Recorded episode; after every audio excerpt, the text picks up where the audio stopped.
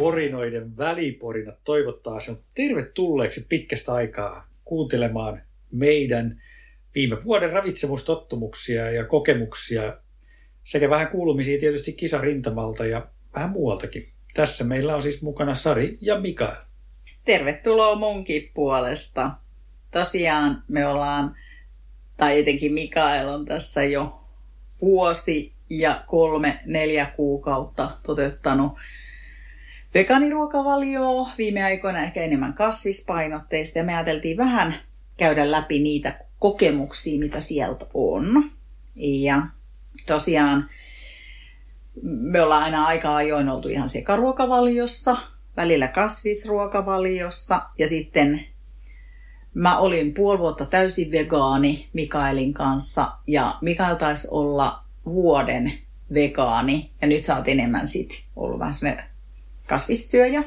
Pieniä poikkeuksia, mm-hmm. mutta itse asiassa jos miettii, niin kyllähän vegaaneja myös mulla on niin kuin iso, iso osa kuitenkin siitä arjesta Kyllä. menee.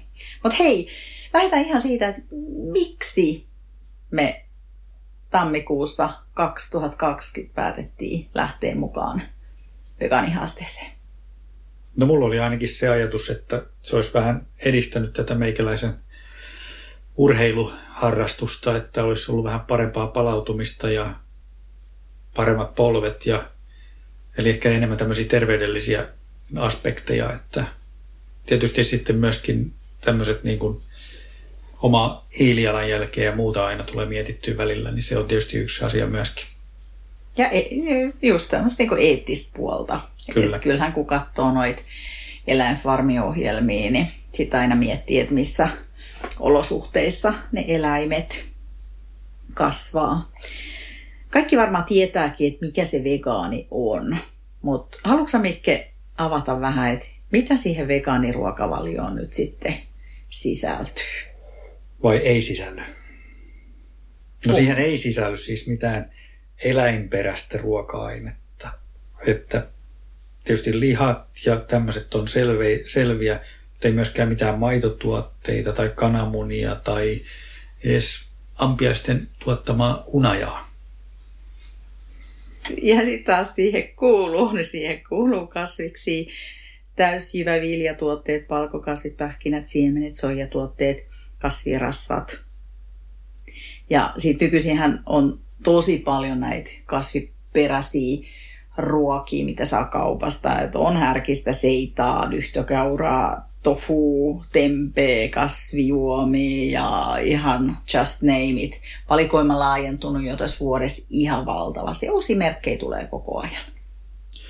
Joo, se on vähän niin kuin silloin Mikael Fogelholmin kanssa, kun hän oli tullut sieltä just joltain ruokamestulta, kun haastateltiin häntä kasvisruokavalion sopivuudesta kestävyysurheilijalle, niin hän sanoi just sitä, että, että suomalainen ruokateollisuus tällä hetkellä niin kuin kyllä siellä kuhisee tämän kasvis- kautta vegaaniruokavalion puitteissa, että siellä on paljon uutta tulossa ja sehän on näkynytkin nyt. Mm. Ja mun mielestä mahtavaa, että miten mä ostin tuota delikauraa taas yksi päivä, niin mä katsoin, että se on järven päästä tuotettua, että ne ei ole kaikki mitä ulkomaisia, vaan mm. nimenomaan, että kotimailla tuotetaan paljon ja on semmoista niin kuin lähiruokaa suorastaan.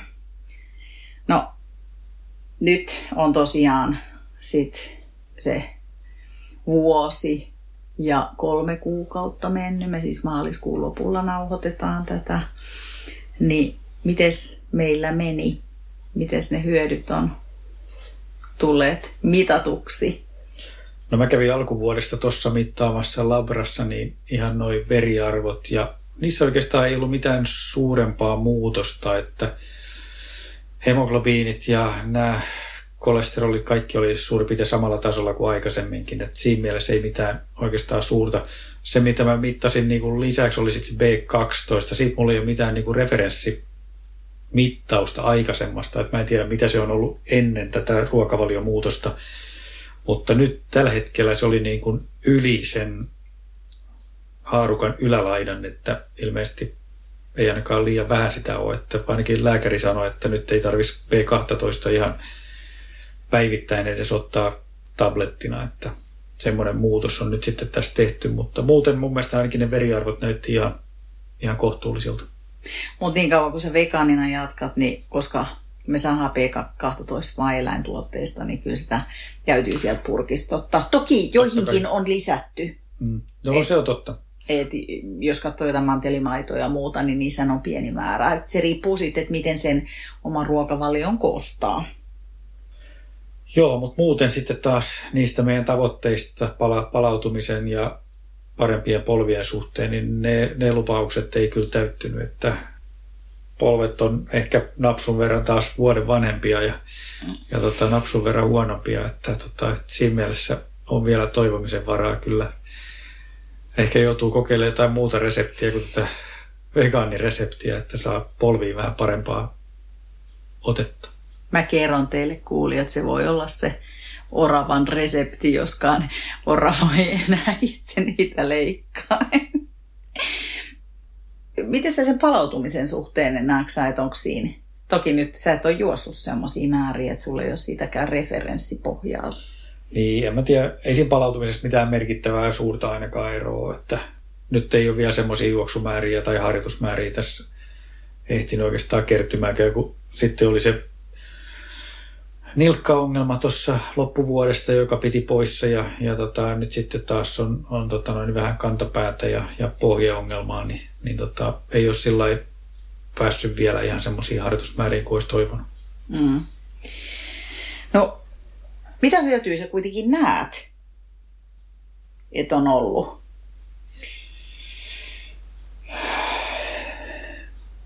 Onko sulla jotain hyötyjä? No ehkä, no siis onhan nämä niin kuin eettiset ja, ja hiilijalanjälkitavoitteet varmaan täyttynyt. Et siinä mielessä on, on parempaa. Mutta en mä tiedä muuten sitten oikeastaan, onko tässä sit sillä varsinaista käytännönläheistä hyötyä, konkreettista hyötyä ollut mitenkään. Mm.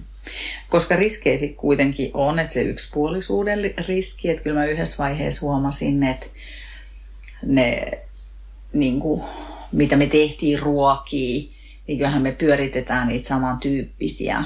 Mutta nyt taas me on tehty sellainen muutos, kun me on sitä ruokaboksia kokeiltu, niin jotenkin tullut sieltä uusia ideoita.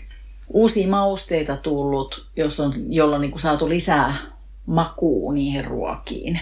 Et kun ei niitä, kuitenkaan niitä vaihtoehtoja ole ihan hirveän paljon, mistä se proteiinin saa. Mutta eihän se ole myöskään sekaruokavaliossa. Sulla on se liha ja kala siellä. Mm.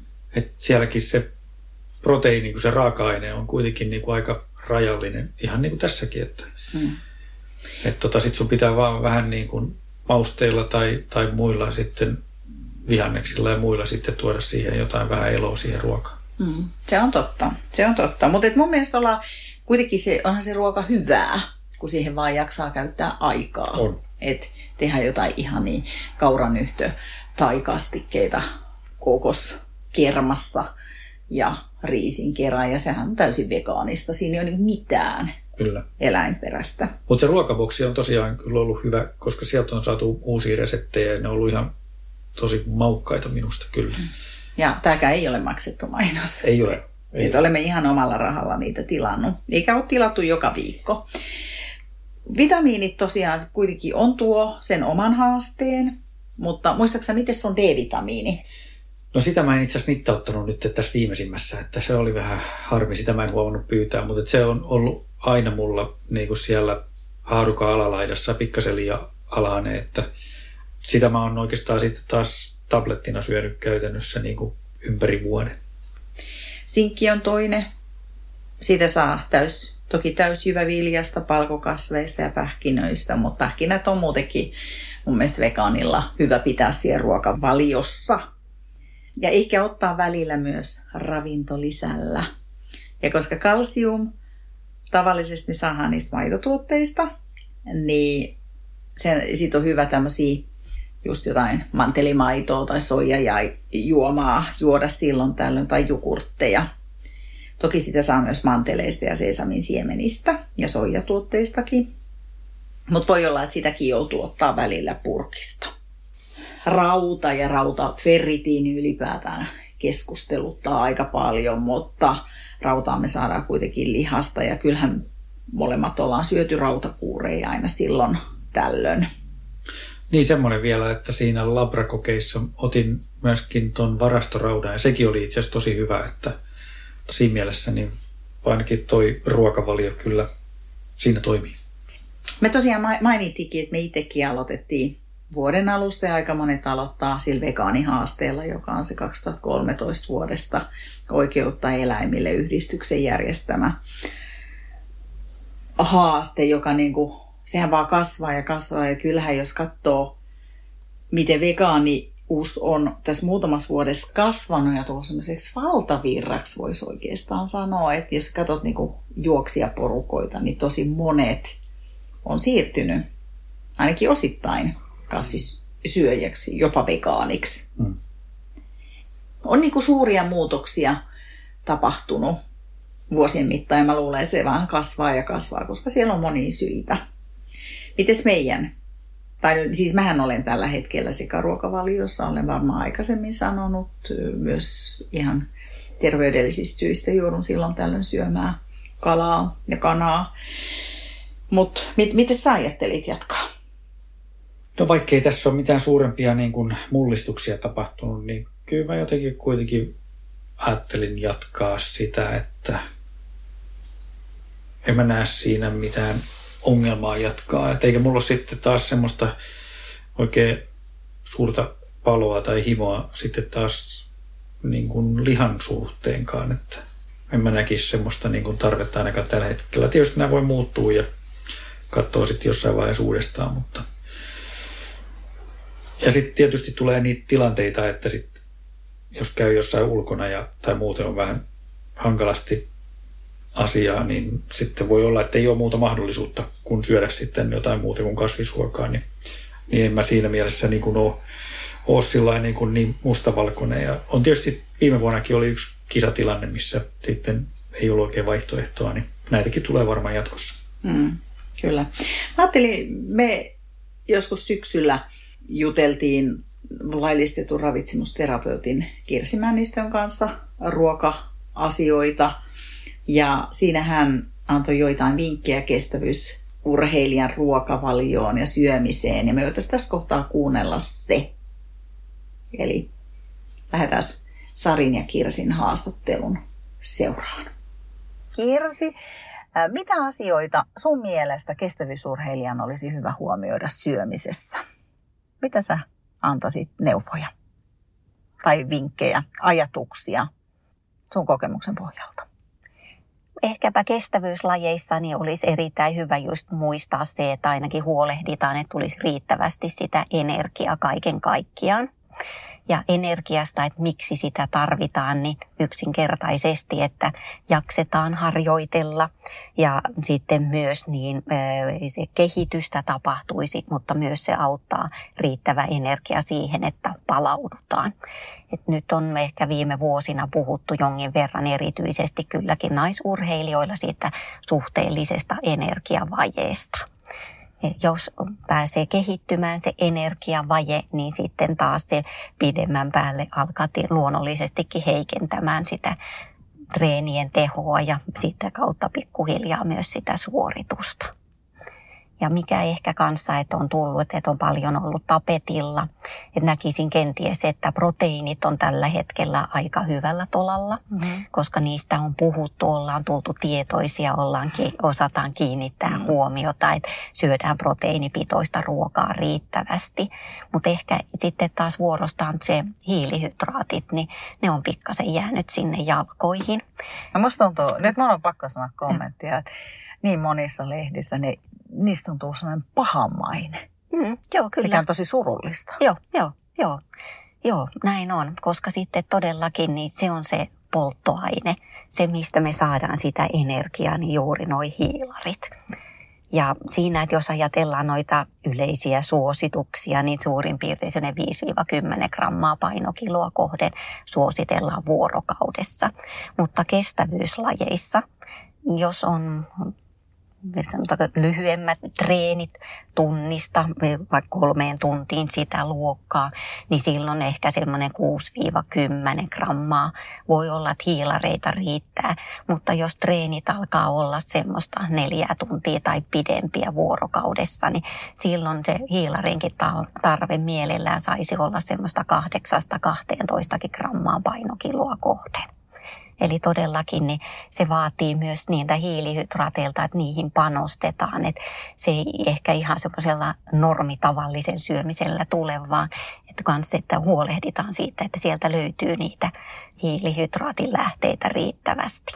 Eli esimerkiksi leipää tai puuroa tai mm, sitten perunat, riisit, pastat, ohrat, kuskusit, näin päin pois. Että huolehditaan, että niitä löytyy myös sieltä syömisestä. Ei ja muutakin kuin sokeria. Mm, kyllä, joo. kyllä. Toisaalta mitä tuossa kun sokerin mainitsit, niin hyvä kun otit mm. siinä mielessä esiin, että sitten taas että juuri, että saadaan riittävästi sitä energiaa, niin erityisesti niin kestävyysurheilijoilla, jos se pyritään liian semmoiseen sanonko liian terveelliseen, mm. tiukkaan ruokavalioon, niin se saattaa jopa johtaa siihen, että silloin ei saadakaan sitä energiaa ihan riittävästi. Et toki sinne mahtuu mukaan myös näitä, sanoisinko vähemmän laadukkaita vaihtoehtoja. Ja ehkä se voi olla jopa ehtokin, että ne on siellä mukana, että todella saadaan myös energiaa riittämiin. Toi on monille aika iloinen uutinen. Mm. Just se, että, ja ylipäätään, että se elämä ei ole niin mustavalkoista, että sun pitää mm. kaikki vaan aina syödä sitä tummaa, jotain Joo. tummaa riisiä tai... Joo. Ja varsinkin jos mietitään ennen kisoja, niin just se voi taas olla, että se on helpompikin, että vaihdetaan niihin vaaleisiin mm. hiilarilähteisiin. Ja ne auttaa kuitenkin imeytyy nopeammin ja paremmin. Ja tuosta ehkä sitten vielä sen verran jatkan, että se vanha 80 prossan sääntö suurin piirtein tässäkin mm. toimii. Että jos ne valinnat noin 80 prosenttisesti tukee niin sitä liikkumista, niin silloin se on riittävä. Sinne mahtuu mm. tosiaan sitä muuta mukaan. Ja hiilihydraateista se, että jos mietitään sitä perinteistä lautasmallia, Joo, jos treenataan vaan muutaman kerran viikossa ja pysyy treenit sillä tunti puolitoista, silloin se normi lautasmalli niin about sillä pärjää. Mutta sitten jos treenimäärä selvästi kasvaa, niin silloin se lautasmalli muuttuu myös. Eli kolmannes ainakin tai jopa puolet voi olla, että on niitä hiilarilähteitä siellä. Hyvä muistutus kaikille että tarkkailkaa sitä mm. omaa lautasta oikeasti. Mm. On joskus hyvä. Eikö se mm. ole näin, että voisi olla hyvä joskus ottaa kuva mm. siitä omasta lautasta, että oikeasti visualisoi, että mitä Joo. siinä on? Joo. Se on itse asiassa tuo valokuvaaminen erittäin hyvä. Eli että se on semmoinen kuitenkin nopea ja mm. sitten se on hyvä dokumentti jälkeenpäin. Mm. Oikeasti näkee, että hei, mitä siinä oli ja kuinka paljon ne. Mm. Juuri esimerkiksi näitä energiaravintoaineita on helppo helppo sieltä tsekata jälkeenpäin. Ja tosiaan sitten noin ne hiilihydraattien lisäksi, niin joillakin niin urheilijoilla voi olla rasvan saanti, ja varsinkin ne pehmeän rasvan lähteet on hyvä huolehtia, että sieltä saadaan niitä välttämättömiä rasvahappoja, rasvaliukoisia vitamiineja ja näin päin pois. Eli että rasvaa toki myös keho tarvitsee, että ei kuntoilijankaan tarvitse niin rasvaa missään nimessä niin karttaa. Ja ehkä sitten vielä ruoan lisäksi se riittävä nesteytys on hyvä, varsinkin kestävyyslajeissa. Se voi olla hyvinkin runsasta se hikoilu ja sitä kautta se nesteen menetys. Ja on hyvin tärkeää, että toki silloin kun on hyvin pitkät suoritukset, että silloin jo nesteytetään siinä ihan harjoituksen tai kisan aikana, mutta myös sen jälkeenkin, että huolehditaan sitten, että se palautuu se nestetasapaino treenin jälkeen voi pitää silloin mm, niin kuin, semmoisena sanoisinko ohjenuorana, että se, että mitä on menetetty siinä harjoituksessa, niin nestettä, niin se puolitoista kertaisena pitää niin nauttia takaisin, jotta se sitten palauttaa sitä nestetasapainoa. Ja siinä on ehkä hyvä juuri tämä pissamittari, Eli että sitten on vaikea ehkä arvioida, jollei käy just ennen treeniä, treenin jälkeen vaalla ja muuta. Että vähän nähdä sitä, että paljonko on se nesteen menetys itsellä. Mutta et muuten, että toi pissamittari toimii hyvin, että näkee, että se olisi hyvä, että päiväaikaan se virtsa pysyisi semmoisena aika vaalean värisenä. Ja jos se on selvästi tummaa, niin sitten tietysti niin vähän kieli siitä, että se oma juominen on pikkasen turhan niukkaa. Toi on hyvä vinkki. Se varmaan kaikki tietää, mutta sen unohtaa tsekata. Mm, joo, joo. Ja se on niin helppo. Joo, Joo. kyllä. Sun ei tarvitse Niin. mihinkään mennä Me- mitataan Vähän vaan jotain. kurkkaat sen. Niin, juuri näin. Niin, joo, joo. Mitä mieltä sä sit oot siitä, jos naiset treenaa paljon ja sitten koko ajan kuitenkin tarkkailee niitä kilokaloreita? Jos puhutaan Joo. niin kuin siis urheile, niin kuin sillä urheileva nainen, koska on myös sellaisia, jotka treenaa tosi paljon ja sitten kuitenkin tarkkailee sitä painoa to- tosi paljon. Siinä, Tai niin kuin pa- painoa plus sitä, että mitä ne syö. Et se on niin kuin tosi kontrolloituu. siinä tullaan ehkä tuohon, mitä aiemmin sanoin, että tehdään siitä, pyritään tekemään liian terveellistä Mm. siitä ruuasta, ja joka voi johtaa just siihen, että sitä energiaa ei saadakaan riittämiin. Ja energian kuitenkin niin on vähän haaste se, että pi- pidemmän päälle, että silloin kun vähän alkuun saadaan turhan vähän energiaa, niin se voi olla, että siinä toki säästöliekki näkyy. No heitetään nyt vaikka tämä, että muuten olisi energian tarve joka 2200 kaloria. Mutta sitten jos me syödään aina vähän liian vähän, niin sitten elimistö pistää siellä näitä turhia toimintoja vähän niin jäähylle silloin. Se voi ollakin, että sitten se 2000 kaloria tavallaan riittää tai ei riitä, mutta että tullaan sillä toimeen sen säästöliekin avulla, mutta sitten pidemmän päälle, jos se jatkuu se liian vähäinen energiansaanti, niin sitten tosiaan se alkaa heikentää sitä suoristuskykyä ja voi olla, ettei se treenaaminenkaan tunnu niin mielekkäältä, kun ei vain jakseta tehdä. Ja sitten taas, että palautuminen hidastuu, että sitten ei olla taas vasta, valmiita vastaanottamaan niin nopeasti uutta treeniä mahdollisesti, että mitä oltaisiin muuten tekemässä ja näin. Mitkä sun, nyt kun mainitsit tuon palautumisen, niin mitkä sun vinkit on palautumisjuomiksi tai ruuiksi? Miten, miten sä ohjeistaisit, jos ollaan nyt vaikka kolmen tunnin lenkillä ja tullaan, tullaan sitten kotiin, niin koska ottaa ja minkä tyyppistä? Jos vatsa sietää, niin vaikka kunnon ateria siinä suht koht pian. Sitten taas jos puhutaan niistä ikkunoista, Niin, ja. niin sitten taas kuitenkin kyllä nekin vaikuttaa, että sehän on vuorokausi, parikin voi olla kovan tota, noin treenin jälkeen, että, että kyllä se riittää, että kunhan, kunhan siellä syödään, että se on tärkeää. No entä jos sitten on ihan lyhyt? Ollaan vaan tunnin lenkillä, tunnin treeni, niin tarviiko siitä jotain erityistä palautumisjuomaa?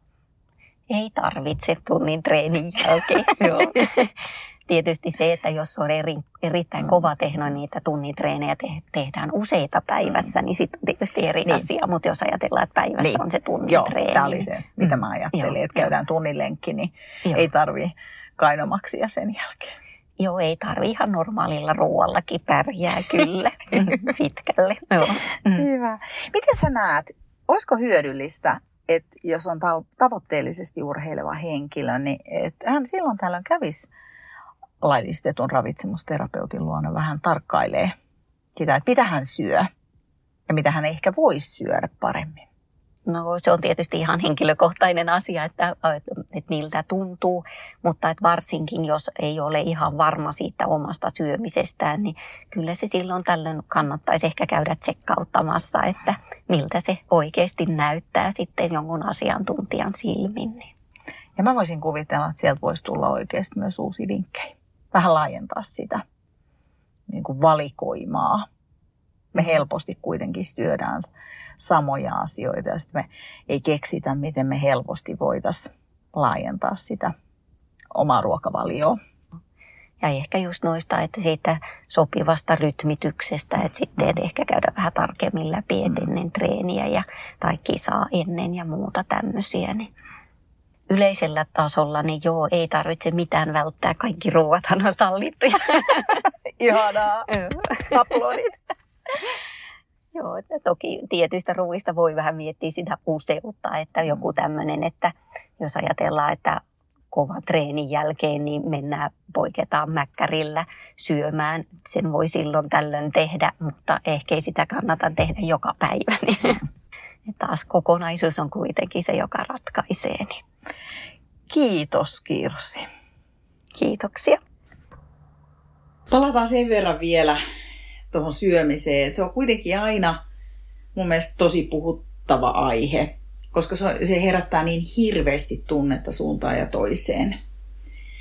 Tässä mä itse haluaisin muistuttaa meitä kaikki, että muistettaisiin kuitenkin semmoinen toisia kunnioittava sävy.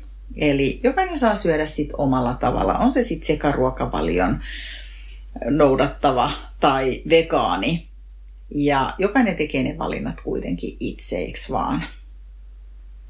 Joo, semmoinen turha tuputtaminen on ehkä vähän, vähän kuitenkin joitain voi ärsyttää. Mm. Niin suuntaan tai toiseen. Kyllä. Et älä, miksi olet tuollainen. Mutta kuten me tuossa sanottiin, niin monilla kuitenkin on pohjalla eettiset syyt ja ilmastonmuutokseen liittyvät asiat ja se tulevaisuuden näkymä, että miten sitä ruokaa kaikille riittää. Että mitkä ylipäätään tulee olemaan niitä tulevaisuuden ruokatrendejä, että niitäkin tutkitaan tällä hetkellä tosi paljon.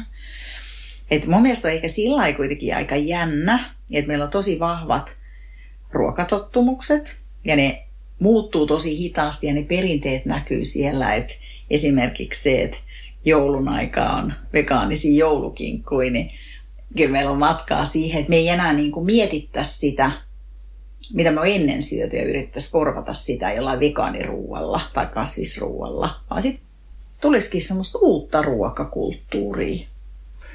Noistahan sanotaan aika paljon kuitenkin esimerkiksi noin valmiit kasvisruuat, että kun niitä tehdään ja kokeillaan ja, ja koemaistatetaan ihmisillä, niin jos ei se, jos ei se näytä ja paistu pannulla samalla tavalla kuin se perinteinen jauheliha, niin ei se ole silloin, se ei vaan mene läpi niin kuin isossa yleisössä sitten, että se, siinä pitää olla joku semmoinen, mikä vähän muistuttaa siitä, miltä se jauheliha näyttää siinä pannulla tai, tai se makkara siellä grillissä, että, että, että, tota, että siinä on näitä semmoisia kuitenkin jonkunnäköisiä siteitä sinne vanhaan ruokaan. Mm. Niin varmaan tulee aika pitkään olemaan. Varmasti. Hyönteisit. Yhdessä vaiheessa mun mielestä näkyy jotain hyönteispohjaisia ruokia yritettiin tuoda markkinoille, mutta niitäkin on tosi vähän. Eli että miten me niitä hyönteisiä proteiinilähteenä hyödynnetään, niin kyllä mä sanoin, että nekin on aika hitaasti edennyt. Kyllä. Siinä on varmaan kyllä pitkä matka ennen kuin semmoista semmoista ruokaa sitten kuitenkaan niin kuin pääasiassa syödään. Yksi mielenkiintoinen itse asiassa TV-ohjelma, mitä me alettiin seuraamaan tuossa muutama päivä sitten, on tuolta Yleltä Areenasta löytyy semmoinen, taitaa tulla itse asiassa telkkarista tällä hetkellä myöskin, niin semmoinen kuin Voiko tätä syödä, jossa tutkitaan niin tulevaisuuden tämmöisiä ruokavaihtoehtoja, mitä kaikkea, mistä kaikkea sitä ruokaa voidaan tehdä ja myöskin niin kuin niin paljon, että sitä riittää sitten koko maapallon väestölle, että kuitenkin näyttää siltä, että, että esimerkiksi kalat ja tämmöiset rupeaa vähän hupenemaan valtamerissä ja miten sitä riittää sitten, niin minkälaisia vaihtoehtoisia pitkällä juoksulla sitten on siihen lautasella laittaa, niin siellä on tullut ihan mielenkiintoisia juttuja vastaan, miten ihan niin kuin esimerkiksi geenimuunneltuja asioita, kaloja ja tämmöisiä on kasvatettu ja saatu niistä huomattavasti isompia kuin sitten ihan taas normaalisti kasvaneita kaloja. Että mitäs muita esimerkkejä siellä oli siellä, siellä tota, siinä ohjelmassa? No siitä kasvattaa laboratoriossa lihaa ja mä luulen se, että ennen kuin me syödään laboratoriossa kasvatettua lihaa, niin ehkä me ei olla hmm. vielä hyödyntämässä sitä. Mutta sekin on varmaan tulevaisuutta, että enää ei tarvita että pystytään solutasolla lähteä kasvattaa asioita. Kyllä. Joo, sitten siinä oli se esimerkki niin kuin kananmunista, niin miten sitä valkuaista oli tuotettu jotenkin niin kuin keinotekoisesti. Mä en edes muista, mikä siinä oli se alkuperäinen aine, mutta että just sitä, että siellä pyrittiin niin tekemään sitä ruokaa ja semmoista niin kuin uusia ruokia niin kuin ilman sitä eläinkuntaa kokonaan. Mm, kyllä. Siinähän tosiaan on mukana toi huippukokki, Henri Aleen, ja sitten se tänne tiedennörtti, onko se joku tutkija, Lauri Reuter, niin, jotka he tekevät tässä niin kuin koko ohjelmassa semmoisen road tripin ruoan tulevaisuuteen. Niin mun mielestä siinä on hyvä, että se Henri tuo sen näkökulman, että se ruoka ei ole kuitenkaan ihan pelkkää polttoainetta. Ja mun mielestä se oli hyvä, kun nehän teki siinä ihmisen Laurin soluista rakensi lihaa, niin hän sanoi, että siinä tuli se raja, että hän ei edes kokeile. Että mm. On kuitenkin eettisesti, vaikka se ei ollut niin kuin, kannibalismia, niin, niin oli kuitenkin, että hei, sun susta solusta tuotettua lihaa en edes kokeile. Sitten kuitenkin siinä ei vielä niin paljon, mutta kyllähän kuitenkin sit syöminen on tosi sosiaalinen tapahtuma myöskin. Niin, et jos me mennään siihen jossain kohtaa vähän niin kuin Matrixissa, että se ruoka laitetaan jotain niin kuin suonia pitkin sun elimistöön, niin en mä tiedä. Niin. Tietysti siinä on paljon niin kuin asioita, just se niin kuin ylipäätään ruoan riittävyys ja, ja, tota, ja sitten jos sitä on riittävästi, niin sitten voi tietysti ruveta puhua siitä ruoan mausta ja tämän tyyppisistä asioista myöskin, mutta, mutta mm. tota, siinä on tosi paljon aspekteja kyllä. Mutta toi on hyvä sarja, jos on aikaa, niin käykää kurkkaamassa siellä Yle Areenan puolella. Voiko tätä syödä? Mitäs muuta meille kuuluu? Mitäs meille itselle kuuluu? No, meillä on tulossa huhtikuussa puolessa välissä perheen lisäystä. Haluatko kertoa, ketä meille muuttaa? No meille muuttaa tämmöiset riiviöt kuin Etevä Elli ja Elegantti Elviira. Kaksi pientä itämaista kissaa. Joo.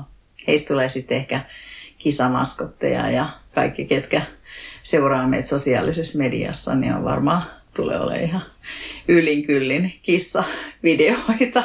Me itse asiassa tehdään heille oma Insta-tili. Se on Ultra Oriental Cats. Siellä Eli, jo pari kuvaa onkin. Joo, ultrakissat. Katsotaan sitten, miten ne, miten ne tänne huhtikuussa kotiutuu. Että...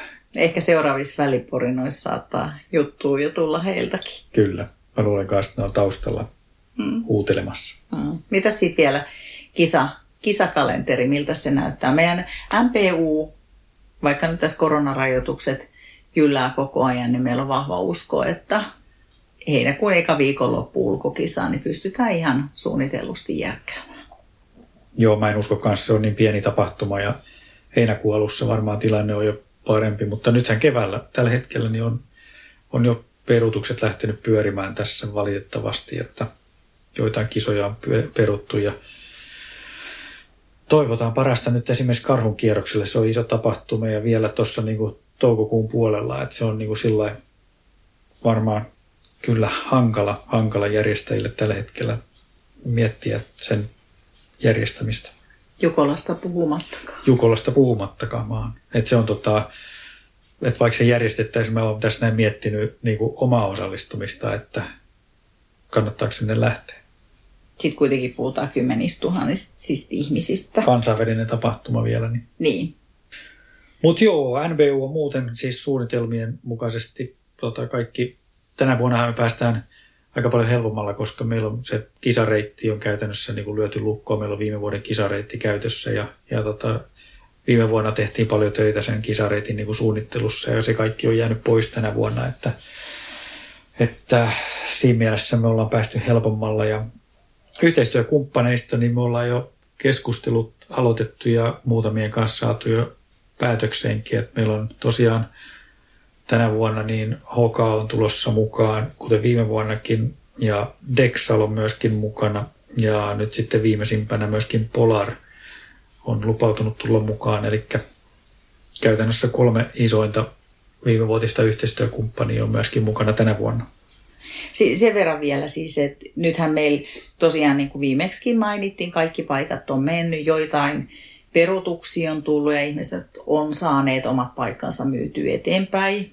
Ja katsotaan, jos tilanne hellittää, että tuleeko vielä joku muutama lisäpaikka. Ja toki sitten on tiettyjä nimiä, jos he laittaa erikoispyynnön, niin saattavat mahtua mukaan. Villillä kortilla vai? Kyllä.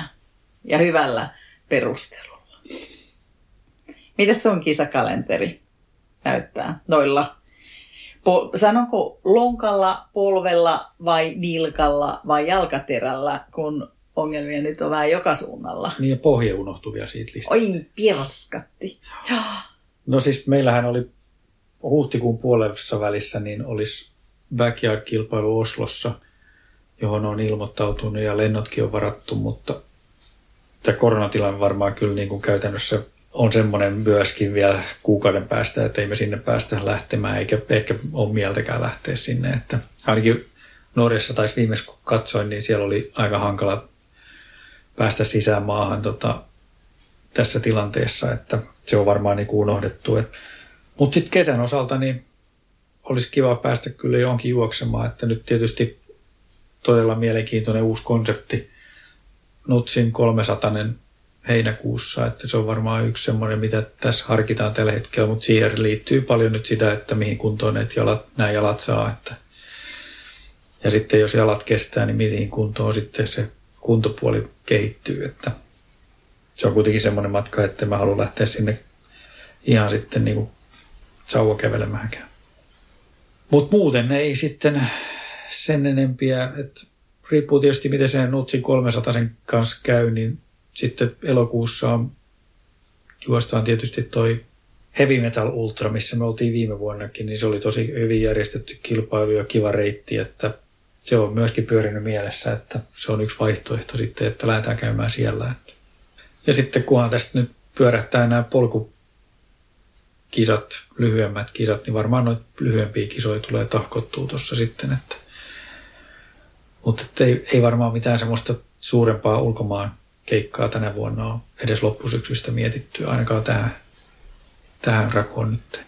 Varmaan menee pitkälti kotimaassa tämä vuosi vielä, mä luulen. Katsotaan ensi vuosikin. Kukaan nyt ei tiedä, mikä tämä koronatilanne sitten tulee olemaan, että kärsivällisyyttä vaan. Kyllä. Ja Suomessahan meillä on kivoja tapahtumia, että ei tässä ole mitään ongelmaa sen suhteen. Sitten ehkä joku Rogenin tapahtuma siihen väliin vielä, jos toi coachi lähtisi mukaan. Semmoista meidän arkeen.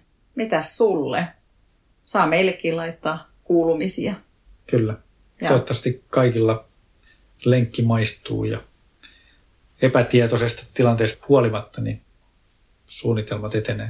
Kyllä, ja kiitos kun olette kuunnellut meitä. Ja nyt tosiaan joka toinen viikko tärähtää aina uudet jaksot. Me ei nyt enempää käyty läpi, tai ei käyty nyt läpi mennyttä ja tulevaa, mutta te aina huomaatte sitten, kun mainos tulee, että mitä uusia juttuja on tulossa. Yes. All right. Ei mitään muuta kuin lenkille sieltä. Ja aivan loistavaa kevään odotusta. Jep. Moikka! Moi moi.